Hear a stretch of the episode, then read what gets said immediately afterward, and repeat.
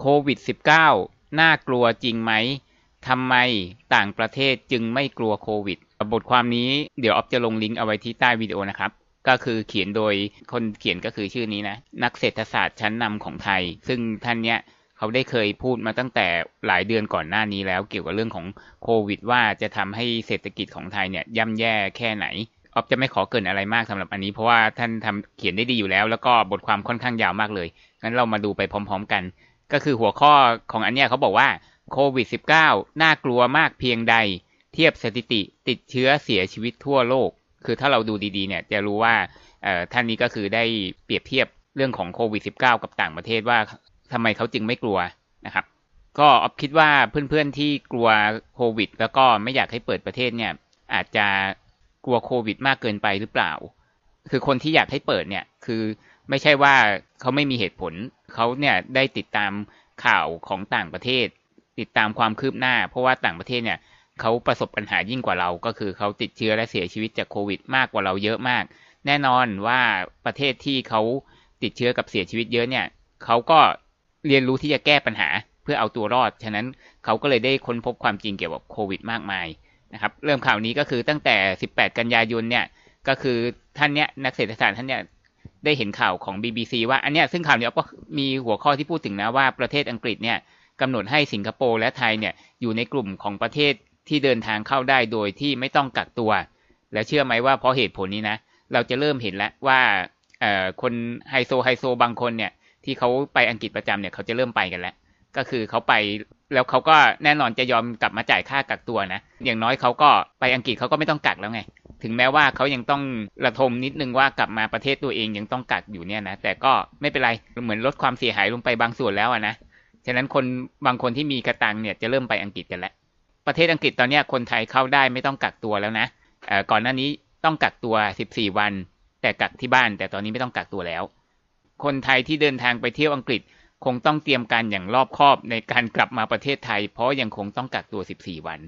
นะครับ ก็คือเป็นการกระทำที่ต่างกันโดยสิ้นเชิงทำไมอังกฤษตอนนี้ถึงไม่กลัวโควิดแล้วล่ะ อังกฤษเขาเปิดรับหมดทุกประเทศนะครับ เปิดหมดเลย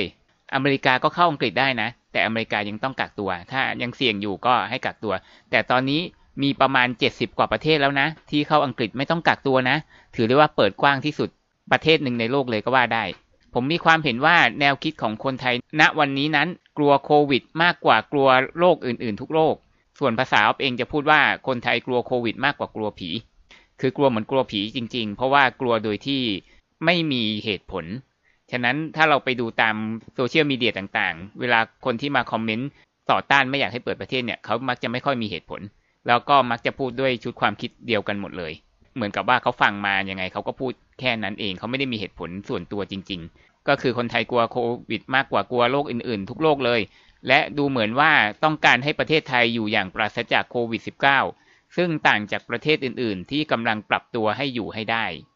ก็คือคนอื่นนะเขายอมที่จะอยู่ร่วมกับโควิด แล้ว แต่เราเหมือนกำลังขยาดโควิด แล้วก็จะหาพระเครื่องหรืออะไรสักอย่างก็คือเรา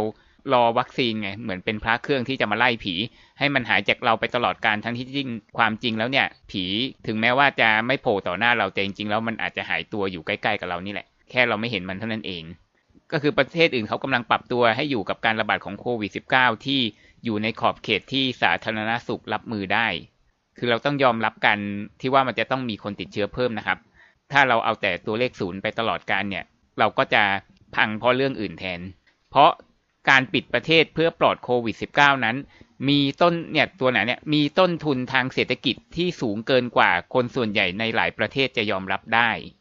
ก็คือเขารู้แล้วอะ่ะ ปิดต่อไปก็คือมันจะไปพังเรื่องเศรษฐกิจแทนนะ คนเนี้ยเขาก็ได้คัดตัวเลขการติดเชื้อและเสียชีวิตของประชาชนในประเทศอังกฤษเยอรมนีฝรั่งเศสและอเมริกามาเทียบกับประเทศไทย เพื่อสะท้อนให้เห็นว่าการอยู่กับโควิด กับการอยู่โดยปราศจากโควิด นั้นแตกต่างกันอย่างไรดังตาราง ตรงนี้อาจจะดูยากนิดนึงนะแต่ว่าเขามีการวิเคราะห์ไปข้างล่างก็คือ ใครดูก็หยุดหน้าจอที่ตรงนี้แล้วก็ดูไปก่อนนะ แต่ว่าเดี๋ยวขอเลื่อนไปข้างล่าง ที่เลือกประเทศอังกฤษเยอรมนีฝรั่งเศส เพราะว่าประเทศดังกล่าวเนี่ยเป็นประเทศที่พัฒนาแล้ว ที่มีความสำคัญทางเศรษฐกิจ และยังมีจำนวนประชากรที่ใกล้เคียงกับประเทศไทย ก็คืออังกฤษมีประชากรประมาณ 68 ล้านคน เยอรมนี 84 ล้านคน ฝรั่งเศส 65 ล้านคน จะเห็นได้ว่าตัวเลขการติดเชื้อรายใหม่ ช่วงต้นเดือนกันยายนนี้ อยู่ในระดับที่สูงมากเช่น 1,700 รายที่อังกฤษ 1,400 กว่ารายที่เยอรมนี แล้วก็ 7,700 รายที่ฝรั่งเศส ซึ่งคนไทยเห็นตัวเลขแล้วหัวใจวาย ซึ่งเทียบกับประเทศไทยไม่ได้เลย เพราะภายในประเทศไทยนั้นปลอดเชื้อมาหลายเดือนแล้ว ซึ่งเรามักจะพูดตลอดเลย คนติดเชื้อรายใหม่มีแต่จากต่างประเทศ คือกลายเป็นเรามองภาพว่าคือคนที่มาจากต่างประเทศคือคนแพร่เชื้ออะไรอย่างเงี้ย คือฟังดูเหมือนสบคพูดใช่ไหมแต่จริงๆไม่ใช่นะ ฟังต่อก่อน ที่สำคัญคือประเทศดังกล่าวยังมีการเสียชีวิตเพราะโควิด -19 ทุกวัน เช่น 11 คนที่อังกฤษวงเล็บ อันนี้พูดมาก่อนหน้านี้นานแล้วนะว่าจำนวนเท่านี้10กว่าคนหรือ8คนหรือ21คนตรงนี้เนี่ยมันเทียบไม่ได้เลยกับช่วงแรก ๆของเขา เพราะของเขาเนี่ยเคยถึง700ถึง1,000คนต่อวันเลยนะเสียชีวิตนะ แต่ตอนนี้เหลือแค่เท่าไหร่เอง8ถึง21คนแล้วกันอะอังกฤษเสียชีวิต11คนต่อวันเยอรมนี8คนต่อวัน21คนที่ฝรั่งเศสต่อวันอะไรเงี้ยซึ่งตัวเลขก็จะขึ้นขึ้นลงลงนะไม่ได้ตามนี้เป๊ะซึ่งผมกลับเชื่อว่าหากประเทศไทยพบผู้ติดเชื้อในประเทศ วงเล็บโดยที่ยังไม่ต้องเสียชีวิต ก็คงจะเกิดความตื่นตระหนก และความปั่นป่วนอย่างกว้างขวางครับหลายรอบแล้วครับในช่วงหลายเดือนที่ผ่านมา แต่เราแทบจะไม่ได้เห็นรายงานอันใดเลยที่แสดงความเป็นห่วงการตายเพราะโควิด -19 เป็นหลักสิบในประเทศดังกล่าว ก็ตั้งข้อสังเกตมานานแล้วนะ ว่าเวลาของไทยเนี่ยไม่ว่าจะเป็นสบคหรือว่าสื่อต่างๆเนี่ยเวลาเขาพูดถึงโควิดเนี่ยเขาจะพูดถึงแต่จำนวนการติดเชื้อ แต่เขาไม่พูดถึงการเสียชีวิตเลยนะ ว่ามันลดลงอย่างมาก เมื่อกี้อ๊อฟก็บอกแล้วใช่ไหมทำไมเสียชีวิตน้อยลงทำไมคุณจึงไม่พูดครับ สื่อต่างๆ หรือสบคแต่ว่าเรื่องการติดเชื้อที่เขา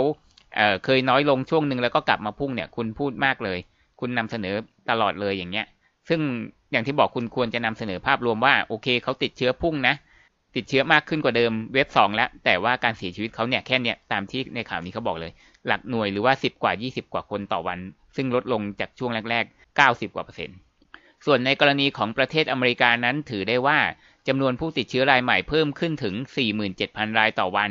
และมีผู้เสียชีวิตกับจากโควิด -19 วันละ 1,100 คน ดูเหมือนเยอะนะ ดูเหมือนเยอะ ซึ่งผู้เชี่ยวชาญด้านระบาดวิทยาของสหรัฐ มีความน่าเชื่อถือสูงด้านระบาดวิทยา ก็คือนี่เลยคุณหมอคนดังของอเมริกา เคยกล่าวไว้ว่า อยากเห็นจำนวนผู้ติดเชื้อโควิด -19 รายใหม่ลดเหลือ จากเมื่อกี้บอก 47,000ใช่ไหมลดเหลือ 10,000รายต่อวัน ก็คืออยากให้มันน้อยลง ประเด็นคืออเมริกามีประชากรมากกว่าไทยประมาณ 5 เท่า ดังนั้นหากเราย่อส่วนประเทศสหรัฐให้มีประชากรเท่ากับประเทศไทย ก็ย่อมแปลได้ว่าสหรัฐที่ย่อส่วนมาเท่ากับไทย จะพึงพอใจมากหากพบผู้ติดเชื้อรายใหม่วันละ 2,000 คน และมีผู้เสียชีวิตจากโควิด -19 เพียง 220 คนต่อวัน คือตามตัวเลขที่คุณหมอคนที่พูดเมื่อกี้เนี่ย ของอเมริกาเขาต้องการ ซึ่งผมเชื่อว่าคนไทยคงจะทำอะไรไม่ถูกหากประเทศไทยอยู่ในสภาวะดังกล่าว คือเอาเป็นว่าทาร์เก็ตของคุณหมอคนดังของอเมริกาเนี่ยเขาหวังแค่ตัวเลขที่เมื่อกี้เนี่ยหมื่นคนต่อวัน ซึ่งถ้าอเมริกามีประชากรเท่ากับประเทศไทยเนี่ยจากหมื่นคนต่อวันก็จะเหลือ 2,000 คนใช่ไหมหารห้าแล้วก็ผู้เสียชีวิตก็จะเหลือแค่ 220 คน ก็คือเขาพอใจแล้ว ถ้าได้แค่นี้อเมริกาเขาพอใจแล้ว แต่ว่าถ้าตัวเลขเนี้ย ติดเชื้อใหม่วันละ2,000เสียชีวิตวันละ220คน ประเทศไทยช็อก cinema คือแค่มีเพิ่มอีกสักหนึ่งคนเนี่ย เราก็จลาจนแล้วทั้งประเทศแล้วแสดงถึงความต่างกันอ๊อฟก็ไม่ได้บอกว่าใครถูกใครผิดนะแต่ว่าอ๊อฟก็ยังสงสัยไม่หายเลยว่าทำไมจึงต่างกันขนาดนี้ในเรื่องของความเชื่อ ตอนนี้เราไม่มีเสียชีวิตมานานแล้วใช่ไหมแต่อ๊อฟเห็นแว่วๆว่ามีเพิ่มอีกหนึ่งคนนะแต่ว่าสงสัยอ๊อฟยังตามข่าวไม่ดีอ๊อฟไม่รู้ว่าที่เพิ่มมาอีกหนึ่งคนนั้นคือกรณีไหนทำไมข่าวตรงนั้นจึงเงียบ ก็จากห้าสิบแปดก็เป็นห้าสิบเก้าแล้วอะ ใช่ไหมคนอาจจะคิดว่า เออ ก็คุณโหดร้ายนี่อยากเห็นคนตายเพิ่มขึ้นใช่ไหมถ้ามีต่างชาติเข้ามาเนี่ย ต้องมีคนเสียชีวิตจากโควิดเพิ่มขึ้นแน่นอน แล้วก็ต้องมาลุ้นกันว่าหวยจะไปลงที่ใคร ที่จะเป็นคนเสียชีวิตจากโควิดอย่างเงี้ย คือถามว่าเรานี่โฟกัสกับโควิดมากเลย แล้วโรคอื่นๆล่ะครับ มีโรคอื่นๆ อีกเยอะนะ ที่เขาเสียชีวิตกันทุกวันน่ะ ของคนไทยอะ แล้วการที่มีโควิดระบาดเนี่ย เชื่อไหมว่าชาวบ้านที่ไม่รู้อิโหนอิหนีเนี่ย บางส่วนนะเขาก็ไม่กล้าไปโรงพยาบาล จากเดิมที่เขาก็ควรจะไปหาหมอ เพื่อรักษาโรคของเขากลับกลายเป็นว่าเขาก็พยายามชะลอไว้ พยายามไปให้มันน้อยลงเพราะเขากลัวว่าจะไปติดโควิดที่โรงพยาบาล คือความกลัวมันยังฝังหัวเขาอยู่แล้วปรากฏว่ายังไงครับ ไปหาหมอน้อยลงก็มีโอกาสเสียชีวิตมากขึ้นถูกไหมอ้าวแล้วกลายเป็นว่าถ้าคนเสียชีวิตจากโรคอื่นเนี่ยทำไมคุณจึงไม่สงสารเขาล่ะทำไมคุณจึงสงสารแต่ผู้เสียชีวิตจากโควิดล่ะใช่ไหมพอคิดในแง่นี้ปุ๊บก็เออ ก็จริงนะเสียชีวิตเพิ่มจากโควิด กังวลแต่เสียชีวิตจากโรคอื่นเฉยๆ อันนี้คือเหตุผลนี้คือยังไงครับ ช่วยอธิบายนิดนึง อ่า แล้วก็ย่อหน้าก่อนหน้านี้ก็จะเป็นเรื่องของทางวิชาการ ซึ่งก็อธิบายไม่ถูกนะเลยขอข้ามมาเขาบอกว่าจริงอยู่จำนวนผู้เสียชีวิตทั้งหมดบนโลกนี้จากโควิด -19 นั้นสูงกว่า 9 0 0 0 0 คนแล้ว เนี่ยที่สบคเขารายงานทุกวันเลย 9 0 0 0 0 คนแล้วนะ เดี๋ยวอีกจะล้านคนแล้วนะ แล้วเดี๋ยวอีกไม่กี่เดือนก็จะเป็นล้านหนึ่งแสนต่อไปจะเป็นล้านสองแสนคือพูดแบบเนี้ยมันไม่มีทางลดลงครับ มันไม่มีทางลดลงได้เลย คือคนที่เสียชีวิตไปแล้วไม่มีทางกลับมาฟื้นได้ ฉะนั้นไม่มีทาง เอ๊ะมีไหมแบบว่าวันนี้มีคนฟื้นจากความตายหนึ่งพันคน ฉะนั้นลดเหลือแปดแสนเก้าหมื่นเก้าพันคนไม่มี มันมีแต่จะเพิ่มขึ้นเรื่อยๆ ทุกวัน แล้วรายงานอย่างนี้ได้ประโยชน์อะไรครับ มีแต่เพิ่มความกลัว หรือว่าเขาต้องการให้เรากลัวต่อไป อันนี้ก็น่าคิดนะเก้าแสนคนเนี่ยมันจะเพิ่มขึ้นเรื่อยๆ ในอนาคต แต่ท่านทราบหรือไม่ว่า มนุษย์เสียชีวิตเพราะโรคติดต่อทุกชนิดบนโลกนี้ไปแล้วกว่า 9 ล้านคน ตั้งแต่ต้นปีนี้จนถึงปลายเดือนกันยา ปีนี้นะครับ 2020 นะ เดือน 1 ถึงเดือน 9 เนี่ยมีคนตายจากโรคอื่นไปแล้ว 9 ล้านคนนะ ขณะที่ตายจากโควิด 9 แสนนะ ฉะนั้นกล่าวคือผู้ที่เสียชีวิตเพราะโควิด -19 นั้น คิดเป็นสัดส่วนเพียงแค่ 10%ของผู้ที่เสียชีวิตด้วยโรคติดต่อทุกชนิด อันนี้เขาหมายถึงโรคติดต่อนะ เดี๋ยวจะแบบโอ้เก้าล้านคนเองเหรอ อ่าวงเล็บแล้วไอคนที่กลัว หาว่าเราโหดร้ายว่าจะมีคนตายจากโควิดเนี่ย พอได้ยินเก้าล้านโอ้ยเก้าล้านเองเหรอเอ้าทำไมเก้าล้านคนทำไมคุณคุณถึงบอกว่าเก้าล้านคนเองอะใช่ไหมก็คือโควิดเนี่ยทำให้คนเสียชีวิตแค่สิบเปอร์เซ็นของโรคติดต่อทุกชนิดเท่านั้นเอง คือมันเป็นจำนวนที่น้อยมาก แต่ไม่มีใครทราบเลยว่าโรคติดต่ออื่นๆนั้นเป็นโรคอะไรบ้าง และคงไม่ได้รับรู้หรือเกรงกลัวโรคดังกล่าว เพราะว่าสบคไม่ได้บอก อันนี้เอาพูดเอง แม้ว่าจะคิดเป็นสัดส่วนมากถึง 90% แต่คนก็ยังไม่ได้กลัว คือคนทั่วโลกเป็นเหมือนกันหมดนะ เพียงแต่ว่าคนที่กล้ามากกว่า หรือคนที่เห็นความจำเป็นของเศรษฐกิจมากกว่าเนี่ยเขาก็จะลุกมาสู้กับโควิด ก่อนไง ในขณะที่เราเองก็ยังแบบคงรอวัคซีนต่อไป แล้วก็อย่างอื่นจะเจ๊งไปเท่าไหร่เราก็อาจจะไม่ทราบเราอาจจะไม่ทันคิดหรือเราอาจจะไม่สนใจ ก็คือสรุปว่าโรคอื่นที่เราไม่รู้เรื่องอะไรเลยเพราะสบคไม่ได้บอกเนี่ย ถึงจะเสียชีวิตมากถึง 90%ของผู้เสียชีวิตทั้งโลกเนี่ย แต่เราก็ยังไม่ได้สนใจ ผมจึงสรุปว่ามนุษย์โดยเฉพาะคนไทย กลัวโควิดเกินกว่าข้อเท็จจริงอย่างมาก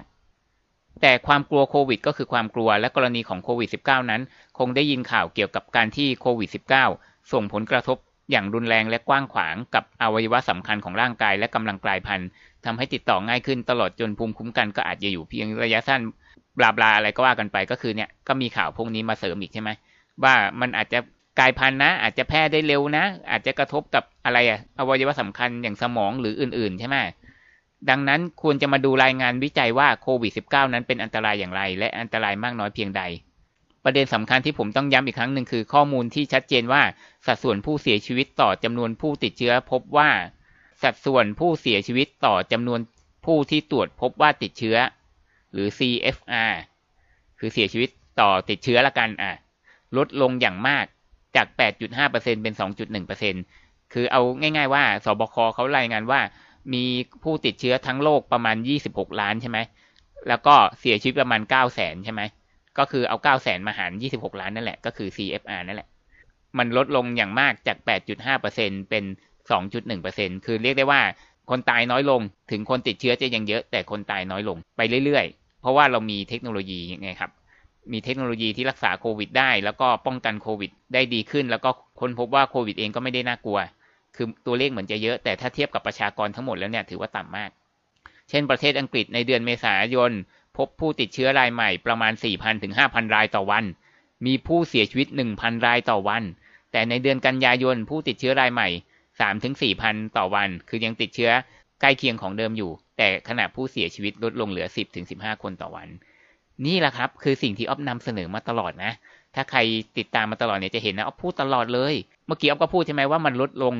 ประมาณ 90%เลยนะคนเสียชีวิตนะตอนเนี้ยถึงจะติดเชื้อเยอะอยู่ แสดงว่าติดเชื้อเยอะก็ไม่ได้หมายความว่าเสียชีวิตเยอะนะครับ ประโยคนี้อ๊อฟพูดซ้ำมานับครั้งไม่ถ้วนเลย เพราะเรารู้ไง คือคนที่อยากให้ปิดต่อเขาไม่รู้เขาปิดหูปิดตา เขาไม่ยอมรับความเป็นจริง แสดงให้เห็นว่าคงมีการตรวจสอบคัดกรองผู้ที่อยู่น่าสงสัยมากขึ้น แล้วก็ ต่างประเทศเนี่ยเขาลุยตรวจนะครับ อย่างเราก็ยังเห็นข่าวนะอินเดียเนี่ยเขาไปตรวจถึงบ้านเลยนะ เข้าไปซอกซอนทุกบ้านเลยนะ ตัวเลขเขาเลยเยอะน่ากลัวไง แต่ดูอย่างพี่ไทยสิครับ พี่ไทยไม่ได้ลุยตรวจเลยนะครับ ตัวเลขติดเชื้อสามพันกว่าคนเนี่ยออฟเชื่อว่าไม่ใช่ของจริง ถ้าเราลุยตรวจจริง ๆ นะ มันอาจจะเกินหมื่น หรืออาจจะมากกว่านั้นหลายหมื่น แต่เพียงแต่ว่าเราซ่อนไว้ทำไมก็ไม่รู้อะไรเงี้ย ไม่ยอมลุยตรวจ มีคุณหมอท่านหนึ่งเคยบอกว่ามันเปลือง ตอนนั้นที่ภูเก็ตระบาดใหม่ๆ ตรวจคนภูเก็ตไปตั้งพันคนเสียเงินไปตั้งสองล้านเจอ คนติดเชื้อคนเดียวมันเปลืองอะไรอย่างเงี้ย คืออันนี้เอามาเอามาล้อตลอดแหละคำพูดของคุณหมอท่านนี้ที่หาว่ามันเปลืองอะ่ะ จริง ๆ อาจจะมีคนติดเชื้อและเสียชีวิตมากกว่านี้แต่เราไม่รู้ไง เราไม่ตรวจเราไม่รู้ ครับนอกจากเรื่องการลุยตรวจที่เขาทำมากขึ้นนะต่างประเทศนะ การรักษาพยาบาลเพื่อช่วยชีวิตคนไข้นั้น ยังทำได้อย่างมีประสิทธิภาพและมีประสิทธิผลขึ้นมากเช่นกัน ก็คือเรารักษา คนติดโควิดได้ดีขึ้น คือเรารู้ว่ายาอะไรมันใช้ได้ผล ฉะนั้นแค่ว่าไม่ได้ชื่อว่ายารักษาโควิด แต่เราสามารถใช้ยาของโรคอื่นเนี่ยมาแทนกันไปก่อนได้ ฉะนั้นอย่ารอแต่วัคซีน วัคซีนมันแค่ป้องกัน วัคซีนมันไม่ได้รักษา ฉะนั้นมันมียาที่ช่วยได้ไม่ต้องกลัว นี่ไงตรงนี้เขาบอก ทั้งนี้แม้ว่าจะไม่ได้ค้นพบยารักษาที่ฆ่าไวรัสโคโรนาสายพันธุ์ใหม่ได้อย่างราบคาบ หรือค้นพบวัคซีนป้องกันโรคอย่างเก่าแต่อย่างใด ก็ยังมียารักษาได้ไง คำถามคือ แนวทางการบำบัดรักษาโควิด -19 นั้นพัฒนาไปอย่างไร จึงทำให้สัดส่วนผู้เสียชีวิตลดลงอย่างมาก นี่นี่เขาเป็นนักเศรษฐศาสตร์นะเขาไม่ใช่หมอนะแต่เขาเองก็ไปศึกษาใช่ไหมแสดงว่านี่เขาพูดได้ไม่ต่างจากหมอเลยนะถามว่าแล้วคนที่เป็นหมออยู่เนี่ยทำไมเขาจะไม่รู้ แต่ว่าเขายังจงใจไม่เผยแพร่ข้อมูลที่ถูกต้องให้เราเนี่ยเขามีจุดประสงค์อะไรแอบแฝงหรือเขาก็น่าจะรู้ แต่ทำไมเขาจึงยังไม่ให้ความรู้เราสักที ถึงแปลว่าโควิด -19 จะไม่อันตรายและน่ากลัวอย่างที่เคยเป็น เมื่อเดือนเมษายนแม้จะมีโอกาสที่จะมีการระบาดรอบ2ก่อนจะพยายามหาคำตอบผมต้องกล่าวถึงอีกตัวแปรสำคัญมากกว่า CFR ก็คือที่บอกว่าเอาผู้เสียชีวิตมาหารผู้ติดเชื้อนั่นแหละคือ CFR ก็คือ infection เอาย่อว่า IFR แล้วกันเอา ได้แก่จำนวนผู้ที่เสียชีวิตจากโควิด -19 ทั้งหมด หารด้วยจำนวนผู้ที่ติดเชื้อไวรัสโคโรนาสายพันธุ์ใหม่ทั้งหมดโควิด -19 มันก็ย่อมาจาก coronavirus disease ใช่ไหมคือเป็นโคโรนาไวรัสสายพันธุ์หนึ่ง ฉะนั้นแสดงว่ามันมีสายพันธุ์อื่น ที่ไม่ใช่โควิด -19 ด้วย คือคือมันเป็นคนละโรคกันอะอย่าเอามารวมกันนะ ก็คือเอาที่เสียชีวิตจากโควิด แค่นั้นมาหารด้วยผู้ที่ติดเชื้อโคโรนาซึ่งก่อนโควิด -19 ปีก่อนๆก็มีโคโรนาอยู่แล้วนะ ไม่ใช่ว่ามีเฉพาะไอ้นี่เป็นโรคใหม่ ก็คือทั้งผู้ที่ได้รับการยืนยันว่าติดเชื้อและผู้ที่ไม่เคยไปตรวจ แต่ติดเชื้อดังกล่าวแต่หายขาดไปแล้ว CFR เนี่ยคือตัวหารคือคนติดเชื้อโควิด -19 อย่างเดียวไง แต่ IFR เนี่ยคือโคโรนาทั้งหมดเลย โคโรนา2017 โคโรนา2018 โคโรนา2011 หรืออะไรประมาณเนี้ย ฉะนั้นไอ้ที่ติดเชื้อติดเชื้อเนี่ยอาจจะเป็นโคโรนา2018 โคโรนา2017 ก็ได้ ซึ่งตอนนั้นเรายังไม่รู้เลยว่ามันมีตัวตนนะ เพราะในหลายกรณีอาจมีการตรวจเชื้ออย่างไม่ทั่วถึง โดยเฉพาะอย่างยิ่งผู้ที่มีอาการไข้เพียงเล็กน้อย จึงไม่ได้ไปตรวจ นี่ไงออฟก็เป็นประจำเลย เป็นไข้ประจำเลย แต่แล้วมันก็หายอ๊อฟก็ไม่เคยไปตรวจใช่ไหมอ๊อฟอาจจะติดโควิด ไปแล้วก็ได้รับก็หายแล้วอะไรเงี้ยผมได้พยายามไปสืบหาการประเมิน IFR ในเชิงวิชาการอ่าอันนี้ขอข้ามศัพท์ทางการแพทย์ก็พบว่าองค์การอนามัยโลกสรุปว่า IFR อยู่ที่ 0.5 ถึง 1%ในขณะที่ศูนย์ของอเมริกาแล้วกันประเมินอยู่ที่ 0.65%ก็คือมันจะย่อลงอีกอะ เมื่อกี้เขาบอกว่า 8.5 ถึง 2.7 ใช่ไหม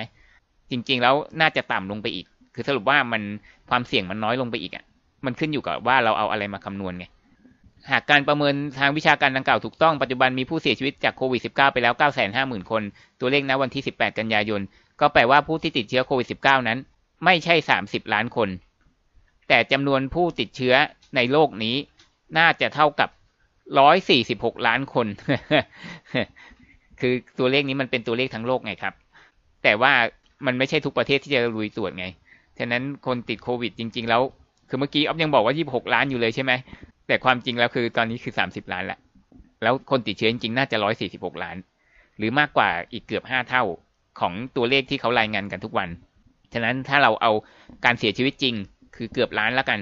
มาหารด้วยไอ้ร้อยสี่หกล้านเนี่ย มันจะยิ่งต่ำมาก อ่า สรุปย่อด้านนี้จากการค้นคว้าของเขาเนี่ย เขาคิดว่าการตั้งชื่อจริง ๆ นี่คือชื่ออย่างเป็นทางการของโควิดนะ ของโควิด -19 นะ เขาบอกว่าการตั้งชื่ออย่างนี้กลายเป็นว่ามันไม่ถูกต้องแล้ว เพราะว่าไอ้ชื่อที่ว่ามาเนี่ยแปลว่าอาการระบบหายใจล้มเหลวอย่างรุนแรงและเฉียบพลัน ซึ่งมันไม่ใช่ไงความเป็นจริงก็คือไวรัสนี้เข้ามาสู่ร่างกายผ่านระบบทางเดินหายใจ จากจมูกเข้าไปที่หลอดลมและปอด และไวรัสจะเข้าไปสิงที่เซลล์ของปอดก่อน แต่งานวิจัยระยะหลังพบว่าผู้ที่มีอาการหนักและเสียชีวิตมักจะเกิดจากระบบภูมิคุ้มกันบกพร่อง ทำงานช้าเกินไป และเมื่อถูกจุดติดให้ทำงานก็ทำงานแบบสติแตกทำลายทั้งเซลล์ที่ถูกไวรัสสิงและเซลล์ปกติ จึงทำลายอวัยวะสำคัญของร่างกายไปด้วยทำให้มีอาการแทรกซ้อนเช่นหัวใจวายสมองเสื่อมเส้นเลือดรั่ว ซึ่งส่วนที่เกี่ยวกับผลกระทบต่อระบบภูมิคุ้มกันนั้น ผมจะขอเขียนถึงในครั้งถัดไปแสดงว่าจะมีหลังจากนี้อีกก็ต้องมาเราดูกันต่อนะ แต่สามารถสรุปก่อนได้เลยว่า คนที่เป็นโรคประจำตัวที่ทำให้เสี่ยงจากการเสียชีวิตเพราะโควิด -19 นั้น คือคนที่เป็นโรคเบาหวานความดันหัวใจและมะเร็ง เพราะผู้ที่เป็นโรคดังกล่าวระบบภูมิคุ้มกันทำงานหนักอย่างต่อเนื่องแล้วมีความเปราะบาง นี่ไง สรุปว่าที่เรากลัวเนี่ยนะคนที่สมควรจะกลัวเนี่ยเออเอาว่าเผลอๆคนที่ไม่อยากให้เปิดเนี่ยจะเป็นคนกลุ่มนี้ก็ได้ที่เอาไฮไลท์ไว้ คือมีโรคประจำตัว ฉะนั้นถ้าเราเฝ้าระวังเนี่ยเราเฝ้าระวังเฉพาะคนกลุ่มนี้ เบาหวานความดันหัวใจมะเร็งเพราะว่าภูมิคุ้มกันเขาอ่อน ถ้าคนที่เป็นคนปกติ ไม่ได้มีโรคประจำตัวอย่างที่ว่านี้เนี่ย ภูมิคุ้มกันโอเค เราสามารถป้องกันโควิดได้ คือแข็งแรงมากพอที่จะหายจากโควิดได้ ฉะนั้นเฉพาะกลุ่มโรคนี้เท่านั้น ฉะนั้นไอ้ที่เราเห็นเสียชีวิตเนี่ยคือกลุ่มคนที่มีปัญหาตรงนี้ การดูแลระบบภูมิคุ้มกันร่างกายให้แข็งแรงและสมบูรณ์ โดยเฉพาะอย่างยิ่งการหลีกเลี่ยงไม่ให้ร่างกายต้องมีการเรียกว่า chronic inflammation คืออะไร อ๋อ ก็คือการอักเสบเรื้อรังนั้นมีความสำคัญยิ่งในการลดความเสี่ยง จากอาการรุนแรงเมื่อติดเชื้อโควิด -19 และสามารถทำได้โดยการดำเนินชีวิตไลฟ์สไตล์ที่ส่งเสริมให้สุขภาพแข็งแรง ก็คือสรุปว่าการป้องกันโควิด -19 อย่างหนึ่งเลยก็คือทำให้ร่างกายแข็งแรง ก็คือการกินอาหารที่มีประโยชน์ลดความอ้วนออกกำลังกายอย่างสม่ำเสมอและการนอนหลับให้เพียงพอครับ ตอนนี้เราก็จะเห็นคนที่เห็นด้วยกับการเปิดประเทศเนี่ยมากขึ้นมากขึ้นเรื่อยๆนะจริง ๆ เราหวังว่าให้มันเปิดพรุ่งนี้เลยยิ่งดี ยังไงโควิด ไม่มีทางหายไปอยู่แล้วอะใช่ไหมครับดังนั้นเราเปิดเลย วงเล็บรับประเทศที่ปลอดภัยก่อน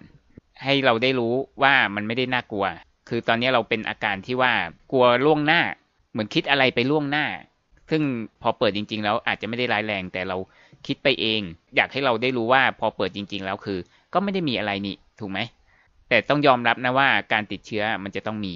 ต้องมีเพิ่มขึ้นแน่ แต่ว่ามันไม่ได้ร้ายแรง ตอนนี้เรารู้วิธีการป้องกันการรักษามากขึ้นกว่าอดีตแล้วนะครับฉะนั้นคนที่ยังกังวลอยู่ก็ อยากให้ศึกษาข้อมูลมากขึ้น การที่เรากลัวอะไรก็ตามเนี่ย เราจะสามารถสลายความกลัวได้ด้วยการศึกษาหาข้อมูลมากขึ้นนะครับโอเคท่านี้เพื่อนเพื่อนที่ฟังอยู่มีความคิดเห็นยังไงก็คอมเมนต์กันได้ที่ใต้วิดีโอนะครับ ขอบคุณที่รับฟังนะครับ